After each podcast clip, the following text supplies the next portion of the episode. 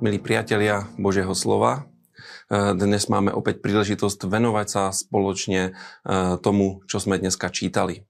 Čítali sme 127. žalm, e, prvú kapitolu Jakubovho listu a 32. a 33. kapitolu Ezechielovho proroctva poďme na 127. žalm. Opäť ide o pútnickú pieseň. Už som vám predčasom vysvetloval, čo sú to pútnické piesne. E, boli to špeciálne žalmy určené na to, aby boli spievané počas pravidelných pútí do Jeruzalema na tie dôležité biblické sviatky. A e, tieto piesne obsahujú veľmi zásadné a dôležité biblické pravdy. A tak je tomu aj v prípade 127. žalmu. Eh, prečítam vám jeden verš z tohto žalmu, veľmi podstatný a dôležitý. Ak hospodin nestavia dom, márne sa namáhajú tí, čo ho stavajú. Ak hospodin nestráží mesto, márne bdie strážnik. Eh, táto pravda je veľmi dôležitá. Božia prítomnosť v našich životoch a jeho pomoc eh, pri tom, čo robíme, jeho pomoc v našom diele je naprosto kľúčová. Podľa Biblie, ak nie je Boh prítomný v našich životoch, tak tie životy sú podriadené márnosti.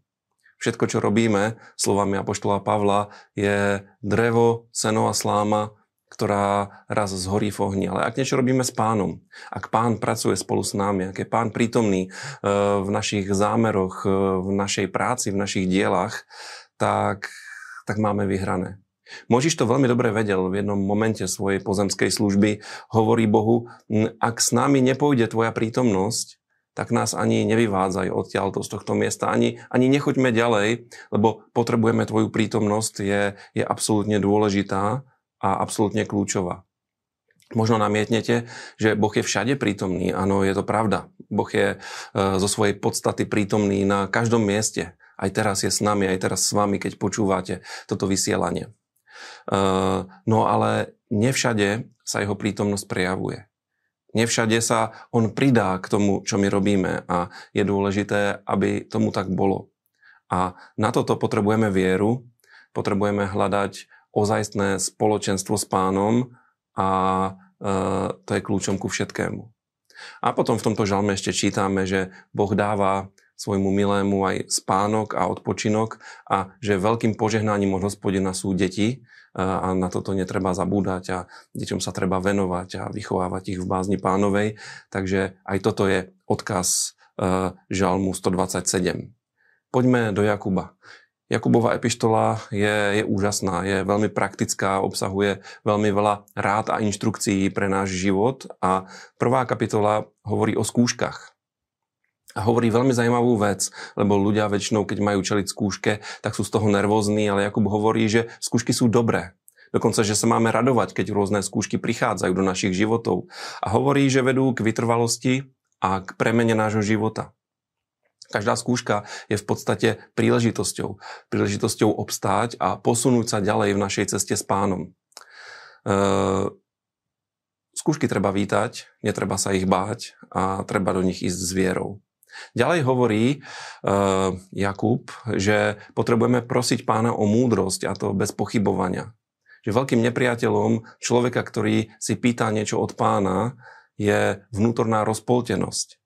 Uh, Jakub hovorí, že takýto človek je, ja vám poviem grécké slovo, po grécky dipsychos.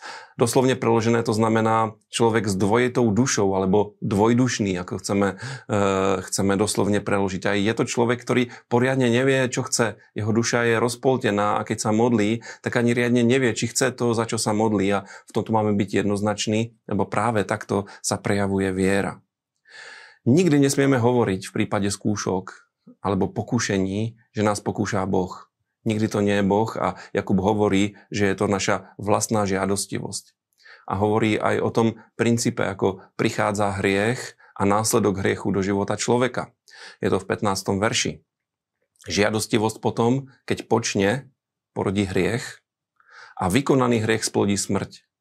A toto je ten princíp temnoty a zla, ktorá môže ničiť život kresťana a s hriechom treba jednať v zárodku už s našou žiadostivosťou.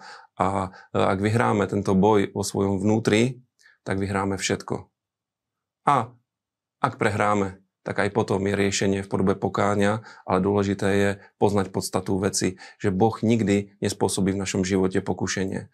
A ďalej nás pozbuzuje k tomu, aby sme používali Božie slovo ako zrkadlo, aby sme sa do neho pozerali a všimli si, aký sme kedykoľvek sa pozeráme do Božieho slova, tak e, to nám ukazuje to, kým sme v Kristovi, čo všetko nám Boh dal. A zároveň v tomto zrkadle si môžeme všimnúť aj nejaké nedostatky, ktoré treba napraviť a spôsob, ako ich napraviť. V každom prípade Jakub nás pozbuzuje, aby sme sa Božím slovom nezaoberali iba teoreticky. A to sa týka aj tohto nášho spoločného študovania Božieho slova.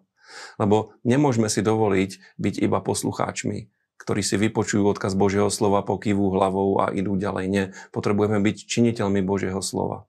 Aby v našich životoch, podobne ako v živote Pána Ježiša Krista, sa naplnilo to, že slovo sa stalo telom a prebývalo medzi nami a v našom živote sa Božie slovo stane telom vtedy, keď sa staneme jeho vykonávateľmi. A ja vám zo srdca želám, aby sa toto naplňalo aj vo vašom živote. V Ezechielovi sme čítali o súde nad faraónom a celým Egyptom, ale na to už nemáme v tomto vysielaní čas, tak pozbuďme sa tým, čo sme si povedali, buďme vykonávateľmi slova, vykonávateľmi skutku, držme sa Božieho slova a pamätajte, Boh nás nikdy nepokúša na zle, lebo je dobrý a jeho milosrdenstvo je väčné. Majte sa krásne, sledujte nás, zdieľajte nás a buďte veľmi požehnaní.